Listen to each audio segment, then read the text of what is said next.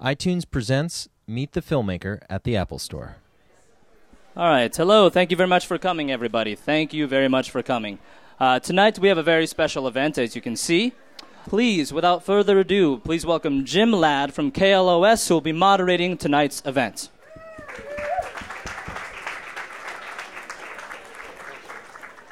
How you doing, everybody? Thanks for coming out. Uh, I am Jim, and uh, I'm from 95.5 KLOS, and we're here uh, to talk about this extraordinary new film, When You're Strange. It's a documentary about the Doors. It'll be in theaters uh, April the 9th. I got to see it on Tuesday, and I don't think you could find a more hardcore Doors fan than myself. I was blown away by the film, and I even learned some things about the Doors I didn't know, and I've been playing them for uh, forever. Well, ladies and gentlemen, I want to bring out now the extraordinary drummer for the Doors, Mr. John Densmore, and the director of the film, Tom DiCillo. Please give him a big hand.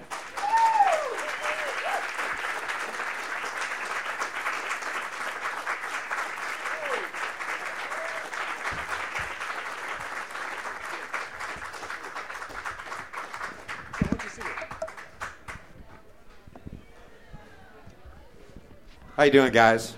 Oh, good, Jim. Oh, Yo. dear God. Just had a double espresso. Hello. So, welcome to uh, Apple in Santa Monica. Thank you, John. We got a mic for you.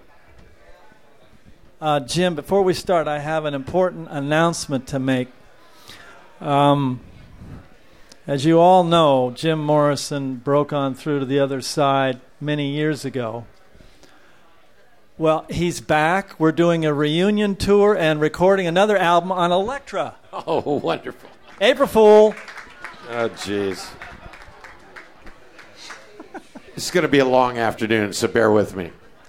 Um, John, we know what you did. You uh, played drums with the Doors and made musical history. And what do you think about this film?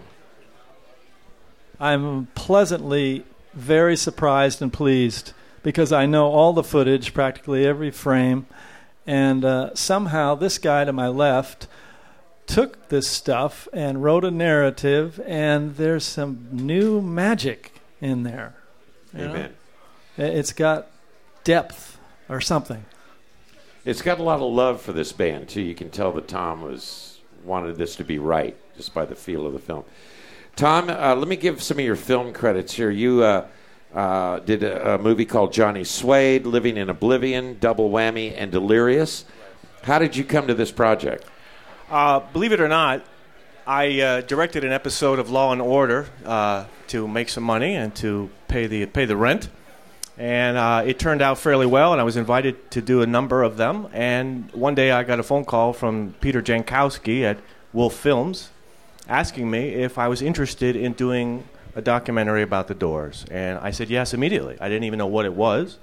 Uh, they didn't mention any money. Uh, they didn't mention anything, and I said yes. So that's how I got involved. Oh, eh, were you a longtime Doors fan? I was. I have to say though that my appreciation of the Doors' music uh, intensified the more I learned about them at this stage of my life. I was I was a fan as a kid, but you know, as I learned more about music, my appreciation of what the Doors accomplished and what they created uh, really developed, and that came from this movie, from from doing the research on this film. Well, I saw the movie on Tuesday, and I was riveted. I just thought you really done it, and I was uh, I went in skeptical. You know, don't mess with this, don't screw it up, and you certainly did uh, a great job on it, man. Well, I, Jim, if, I could just say something, man, you know, you just said something that really uh, means a lot to me. When you said that there's there's obvious love uh, uh, for this group in, in, in, in this movie, and uh, it wasn't until you said that that I actually realized that that, that you know how much that's true, and uh, I have a not only a, an affection but an intense admiration for what uh, these four guys, all four of them, accomplished, and and it's an amazing accomplishment. I think uh, it's the hardest thing in the world to create something original. Uh, most people claim that they do. Most of the time, the world applauds stuff that is completely unoriginal. Right? In this case, the world recognized something that was original. And Let me add to that. In the front row here, we have our genius recording engineer from a long time ago, and he's still with us, Bruce Botnick, and the man who, um, he was the only guy who heard something that no one else did. Jac Holzman from Elektra, who signed our band. why don't you stand up? Wow. guys? Jac Jac Holzman Absolutely. Jac Holzman. Holzman, Bruce And- Botnick. and Bruce Bruce Botnick. Yeah. Wow. It's a pleasure to have you here, sir. Thank you for having the good sense to, even though John was in the band, to, you know, sign them. Yeah. Well, you you uh, changed a lot of people's lives by making that decision. Thank you very much. This is a great guy right here. Um, a lot of this footage looks like it was shot yesterday. I was stunned at uh, even the opening shots where Jim is in the car. It looked like you'd, you'd filmed this last week. How, how did that come about? Well, that shot in particular, I'm glad you mentioned that, Jim. Uh, Jim Morrison made a film in 1969 called Highway, H-W-Y. Uh, he was very interested in, in filmmaking. He put his own money into it, and he wrote it and acted in this, you know, very personal 50-minute film. Uh, we had access to a print of it that was really deteriorated and bleached out, and but still, these images of Jim walking through the desert, I knew, you know, were going to be in this film somewhere. But it wasn't until literally about a week before we, we committed to a print that we somehow got access. And John, I think, knows some, some details about this that I don't. But uh, we got access to the original 35 millimeter negative of this, of this movie that was shot in 1969. The stuff looks so great that there is a misperception that it is staged. And it, it blows my mind. I thought that, that critics and journalists would say, wow, look at this. This is amazing. Let's help people understand where it came from. Uh, and so, you know, I decided to leave it as pure as possible. Some people suggested that I deteriorate the image, kind of screw it up to make it look like the rest of the film. And I, I said, it's not, you know, I don't want to do that. No, I think it's very powerful that you didn't do that. There, there was a, um, a journalist uh, when we screened Sundance, and he left in the first couple minutes because he thought we had cast an actor because Jim has a beard. It's not a reality TV show, it's the real deal. Yeah, and you get that feeling. That's a good good point because you get the feeling that oh my God, this is something. What's going on here? And you've got a lot of questions going on in your mind. And then the more you watch it, the film just sucks you into it. Uh, Jim, I want to ask you a question. In that scene, it's my favorite scene in the movie. Uh, Jim's driving his car. He turns on the radio, and some last real DJ says that he's died. He he learns of his own death. Well, familiar voice. Well, I was uh, honored to be asked to do it, and I was pretty stunned when uh, they showed me what they wanted me to say in juxtaposition to Jim Morrison listening to this announcement. And I thought, well, that's just too surreal. It's too good. I got to do this. And That's that's. Tom DiCillo's brilliant idea. Thanks. It was really, really a powerful moment for me to be able to do that. Did you? Uh, let me ask you a question. Did you actually announce anything when Jim died? Do you remember what what you Oh, yeah. said? Yeah. Um, I was, um, I think when I got the news, I was visiting my parents, and then I came home the next day, and we did, if I recall, three days straight of the Doors music on my show. So, and I think with the station I was at, did uh, 24 hours, and then um, I did it for the next three days until I think they announced the burial. Um, John, let me ask you, how did this, watching this film, working on the film, how did this affect you personally? Oh, um, I didn't work on it that much. I mean, Tom did a rough cut, and then Ray and I and Robbie uh, saw several screenings and kind of gave notes.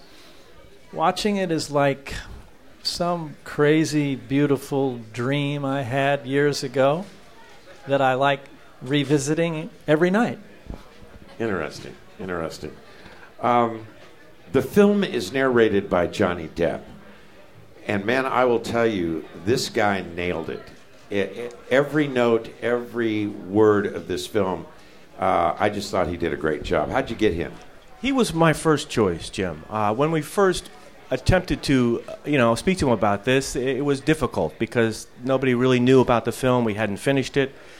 But since I decided to only use the, the original footage, all this, you know, stuff that, that was shot between 66 and, and 71, it placed a tremendous uh, importance on the narration, the written narration, and who was actually going to do it. But I, I knew that, that I didn't want some, some just some disembodied voice doing this, and that whoever was going to be speaking these words, it was crucial that you, you believed that they believed what they were saying. That you know they had an emotional commitment to, to what they were doing. And my, my instinct about Johnny was correct. He's, he's, he's a very intimate and intelligent actor. Um, he made a, a, a request. He said, I'd like to do this, and the way I'd like to do it is just leave me alone. And so we said, fine. And he went somewhere, we still don't know where, uh, and he spent about four days just recording this stuff and sent it to me. Now, the amazing thing about it was that he would do a line and then do it five more times, do it, do it again, and he would uh, affect the rhythm, affect the emphasis on a word. He put an, an enormous amount of himself uh, in, in, this film, and I have to tell you, I agree with you. Uh, he's like a, to me, he's like a, another, you know, the other character in the film. He's he's in the movie. That's a real good way to put it because he he doesn't um, overshadow it, but he. I'll, I'll help you there. Go go right ahead. He's an icon. He's telling a story about an icon, and he knows who he is, so he doesn't. His ego is not in the reading. He's just kind of quiet and very soulful. And so I'm real happy to have the um, Mad Hatter um, hold your hand if you go to this movie and you can take a ride on the Doors road trip and he will feed your head with our songs. Amen. That's a great way to put it. Feed your head with the songs. Tell us about the writing process. Were you involved with that? No. Tell us about the writing process. Oh, wait a minute. Let me say something about that. That Tom wanted it to be a narrative and not have a 60 year old guy like me and a couple others blah blahing about the past, I think is really smart. Okay, go ahead. Well, I, I didn't come to that decision right away, Jim. When, when they uh, asked me to do this, one of the first things they said to me was, What's your concept? and that was before they gave me the job. And and I said, well, listen, guys, if you don't mind, I wouldn't mind seeing a little material before you ask me to give you a concept. Uh, and it actually became a little contentious because uh, I, I, you know, there's like hours and hours and hours of this stuff, uh, you know, this original footage, and they said, yeah, okay, we want you to see it, but what's your concept? Finally, uh, I flew out to LA and just sat in an editing room for about three weeks just looking at this material. And as you said, the first thing that struck me was that it looked like it could have been shot yesterday. It, it wasn't this sort of gooey, nostalgic uh, images of the 60s or 70s that, that have you know, somehow permeated our culture. This was the real thing. You know, a, a, a three second shot of John really being John it was, it has such a power and intensity. I said, man, if I could use this material and try to just tell the story this way, it might allow the audience to to perceive the doors as if they were just happening now. You know, very few people got got that opportunity. I I, I didn't. So yeah, he brought up a good point that it wasn't this gooey kind of. See, usually when people do things about the '60s, they get it wrong.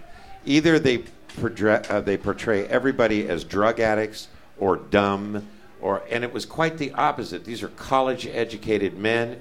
They were very smart. They knew what they wanted, and you got that to come out in the in the film.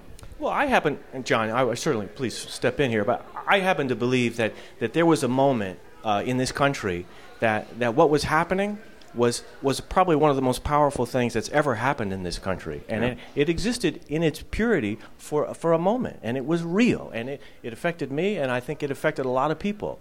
Uh, it wasn't the bullshit; it was the real thing, which was you know there, there is the possibility of change, of, of looking out at what you see and saying to the authorities, you know what, just because you're an authority, go fuck yourself. I'm sorry. I don't, I don't, you know, I don't believe that. Uh, and, and, and then you, then you have these guys who I think were a little bit ahead of that. And I think people were kind of following them and, and, and they didn't even know it because you guys started out. I mean, w- did you ever consider yourself hippies? I, I still am. but I have deep pockets now. It's good. But you know what I Um, mean by the, the hippie thing. Okay, well, the doors were the shadow side of peace and love. We were uh, the Jungian reflection of an undeclared war in Vietnam, maybe.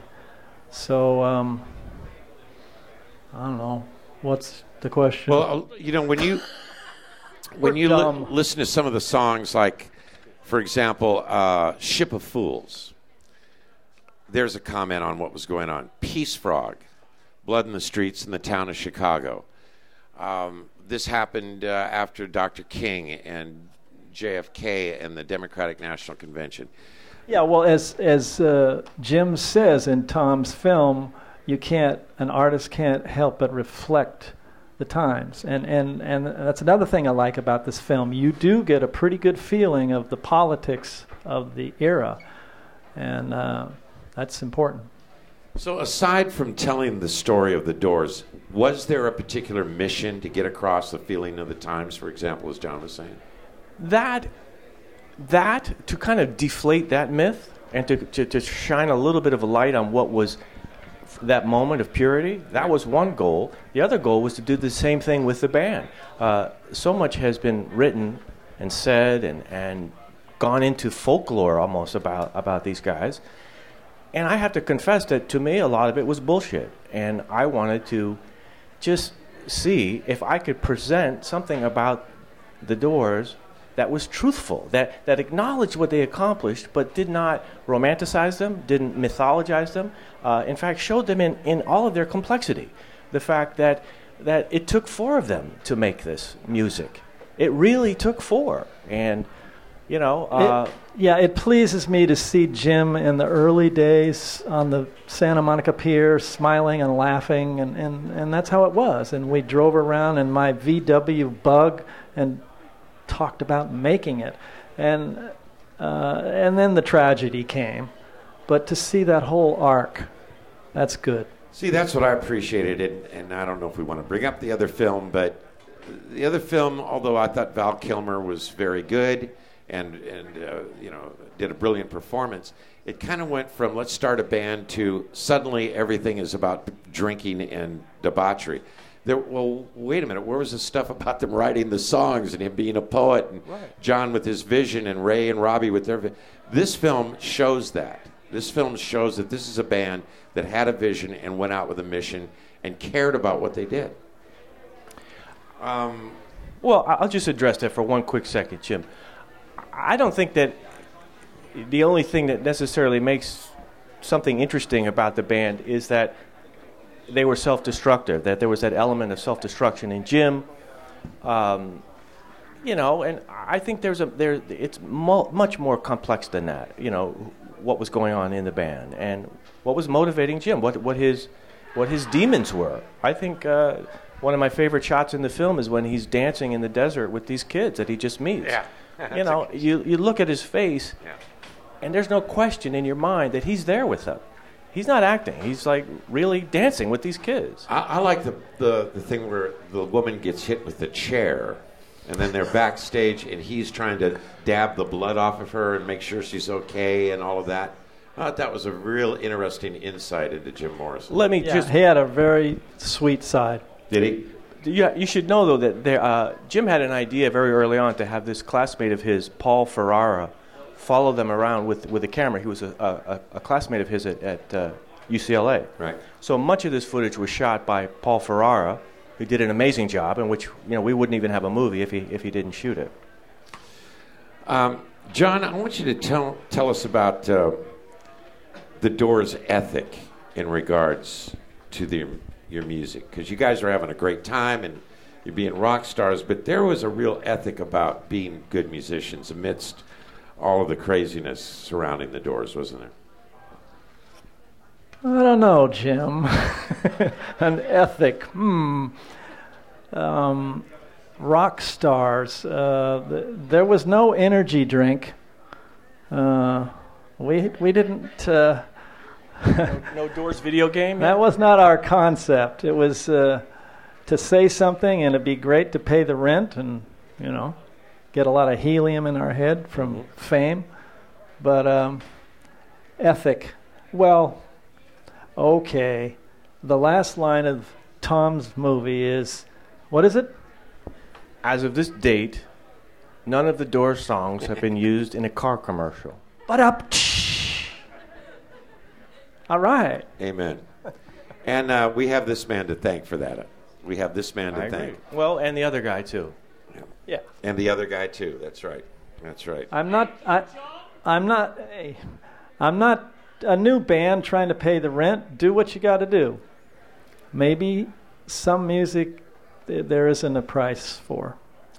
Let's talk about that seriously here for a moment because you went through an extraordinary trial. You spent a lot of money to not make money. That's just an anathema nowadays. But you did that because, I'm sorry, I'll use the word again, the ethic of the songs. You didn't want them cheapened, you didn't want them used in a commercial way. Explain to someone who may be sitting in the audience thinking, I will literally do anything to be a celebrity, anything.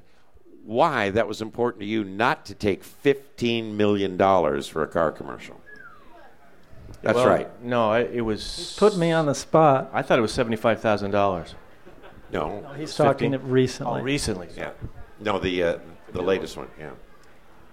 Um, Francis Coppola used the end in Apocalypse Now, a film that's probably a work of art. I would rather have our songs be the soundtrack for that than the soundtrack for deodorant. I'm sorry, this is, you know, it's fantastic. Uh, Um, Tom, the most. Can I say something, Jim? Sure.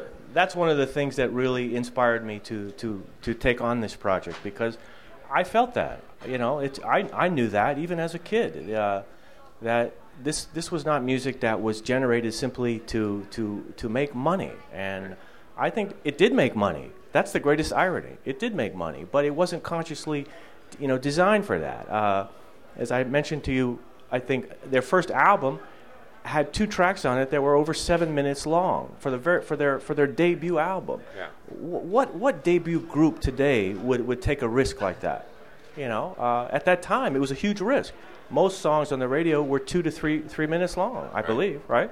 Hey, uh, Exactly. makes me want to ask you to say something about the sound.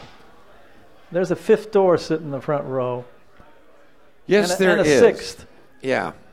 There, there is something about the sound. Like I earlier, I said it looked like that film was shot yesterday. You put a Doors song on today, it sounds like it was recorded yesterday, and I, I'd love to find out how that happened. Should we, uh, Would you? ladies and gentlemen, Bruce yeah, Botnick. yeah, this is our longtime recording engineer. And Come on up here and sit down. Bruce um, uh, orchestrated the sound for the soundtrack to go with this film. I was really lucky that I sent Johnny Depp an email asking, Is it possible you might read a couple of Jim's poems that are not in this movie? And he said yes. And uh, Bruce put it all together, and, and it's a magical soundtrack to match Tom's magical film. So here's a man with great ears. Amen. Thank you. Thank you for joining us. You were the Doors uh, engineer for every album. Right. and then uh, they go to do L.A. Woman. Paul Rothchild says, "I've had it. I've had enough." So you have to step up to the producer's chair, and in the movie, I didn't step. I ran you ran, yeah. head first. But you did one of the wisest things I think anybody could have done. You told them, and I quote, "Just play." Right. Explain that to everybody. Well, the five previous studio albums plus the live albums, it had been basically very much orchestrated. And uh, there was a level of frustration for both Paul and for the band, uh, which showed itself in a rehearsal, actually, the first recording date at Sunset Sound for LA Woman. And uh, Paul realized we had he had run out of gas. So the guys we got together uh, and talked about it, and I said, you know, the best thing that you guys can do, you know what to do, just play. And and it, what it did, it freed all of us up. It was like getting out of school, and going for summer vacation, and just having fun. Well, it was definitely the right advice. And they were, this is a band that was used to being able to play because they're one of the greatest improv bands on the planet. In uh, The other night, I played a thing called Black Train Song on the radio. Right. 12 minutes uh, of a blues jam. And you can hear how these guys really work together and off each other. And so to be able to capture that in the studio is pretty amazing. Well, the thing that, that Paul and I wanted to do was to be invisible uh, because they were such great performers. I mean, especially like in the first album, they came in the studio and we'd record in the daytime, then they'd go to the Whisky and play a set at night and come back. So they were performing band. There was no reason to try and quote unquote produce it, to rearrange it. Maybe some things needed to be edited or tightened, or we found uh, we were inspired to do a little overdub or something like that. But basically, it was always with on all the albums as much as possible to capture the performance because that's what it's all about. And if they're performing well, they're speaking to the audience who are listening. And how do you explain the fact that the Doors songs sound so good today? I mean, if you listen to some of my, you know, very favorite bands, or you listen to certain Jefferson Airplane tunes, they sound like they were recorded in 1969, um, but not the Doors. Oh, how how did that happen? Um, just the way I heard it, and uh, again, it was back to capturing the performance and not trying to be be the performance. Here, Uh, I'll, I'll answer for you. okay, thank you. Save me. As each new technology came along, digital or whatever, I mean, Bruce is on the cutting edge of all this stuff, and so he kept us ahead of the curve. And, and I would say that Bruce and Paul taught us how to make records, but after many records, Paul went on to uh, do Janis, actually. Janis right? Joplin. now he's uh, he's producing in that big studio in the sky and with the All Star Bit Dead Band. yeah yeah although it's it's only analog up there That's true. but so bruce comes along with la woman and says you guys know how to make records let's just do a few takes and and and there's so much energy and passion and and the hell with the mistakes right. thank you And get you're welcome. That must have felt good to be able to do that again. Oh, he said, you know, I mean, I used to 45 minutes to get a drum sound or so, and uh, what, I, 15, 20 minutes with you on that.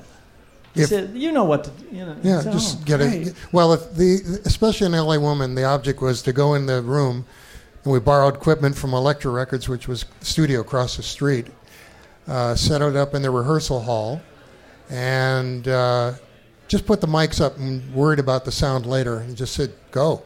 Jim was in the bathroom. We had bathroom echo. singing with singing with his microphone that he used on tour. But the great thing about it, and which goes back to what you were saying before, you know, Tom when he developed the movie and wrote the script and figured out the songs, you know, how things were going to work. Luckily, we had the material; we had taken care of it. We were able to go back, and even I was impressed at how well the sound had survived and how uh, easy it was to make it sound really good for today's listening environment. It's amazing. It really is amazing. Tom, let me uh, get back to you and ask you this question. What was the most surprising fact you learned about the Doors while doing the movie? Well, I'm going to say two things, uh, Jim. The first was, uh, and, and you know, to, to hardcore Doors fans, this is going to sound really sophomoric, but I'm going to say it because of something Robbie Krieger said to me. Uh, Robbie came up to me about a year ago, and he had seen the film and said, "Tom, I just want to thank you. You know, I said, For what? He said, For letting people know that I wrote Light My Fire. Ah. Now, he didn't say it in an egotistical way. He didn't say it like, you know, I, I you know, for years I've been f- bugged about this. He just thanked me. And it was such an um, emotional moment for me that I realized that I had made the right choice in, in presenting that as, as if that was important information because it was important information for me. I learned that. I learned that on the soft parade, you know, Robbie was contributing tremendously to, to, the, to the songs. And that, that Jim was very, I guess, you know, magnanimous about it and said, yeah. And he was always encouraging uh, to Robbie. Robbie said to me that, that, that Jim gave him some advice once. He said, you know, always write about universal themes, right. you know? And I also love the fact that in the movie, uh, they record LA Woman, and the record company wants to release Love Her Madly, The song he wrote, Robbie which wrote. is a, a Robbie Krieger song. And Robbie says, no, it's too commercial. Release. Now, I thought that was very cool. I thought so too. Uh, the other actually, uh, Jim said to all of us in rehearsal, uh, go home and write a song tonight and use universal imagery earth, air, fire, water. The next day, Robbie comes back with Light My Fire.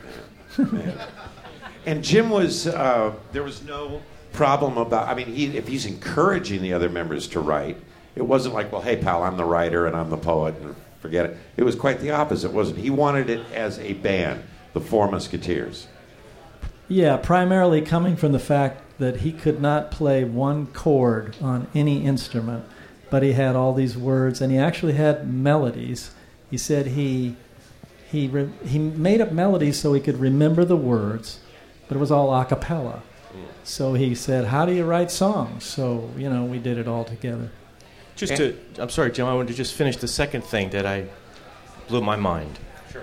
Was that how, and I mean- I mean this in a positive way, but how dependent Jim was on Ray, Robbie, and John, and that without them with him, I, I think that he may, may not have felt as comfortable going as far as he did when he did because he always knew these guys were with him. They, they, they knew him. They, they knew how to pick up when he, when he would go in a different direction. They knew how to, you know, to keep it all going. And uh, that, was a, that was a pretty powerful thing to, to learn. Well, there's a story, and I hope it's true, of um, the Doors are going to play a, a gig. And apparently, the person who was the MC went out and said, Ladies and gentlemen, Jim Morrison and the Doors. And Jim and the Doors didn't come out. Jim refused to come out. And he got the guy, is this correct? You want to tell this? So he gets the guy by the collar and he drags him back and he says, Hey, pal, the name of the band is The Doors. Go back out and announce it. And he made him walk out there and announce it. Not Jim Morrison, it's The Doors, which I thought was, uh, was wonderful, yeah. Also, the fact, and you brought this up, there are only four people on planet Earth that were ever born, ever lived, are living now that could be in that band. You remove one of those people, Right. and it's a different entity. It doesn't work. Right. Um, John, there are several scenes in the film where we see the chaos that happened later on at some of the Doors concerts. Um, I want you to describe for people what you were feeling when the wheels came off the cart during one of your shows. How did I survive that? I don't know. I, uh, the wheels came off the cart. I know it's a metaphor. It is a metaphor. Try, it's universal themes. Think of that that way, John. Uh, you know, I mean, I was worried primarily about Jim, not necessarily about. Well, I was, of course, disturbed by the the quality of the band was incredible live, and, and it deteriorated with Jim's self destruction, and that was painful. But oh God, this guy we we didn't have substance abuse clinics. We didn't know he had a disease called alcoholism, and so.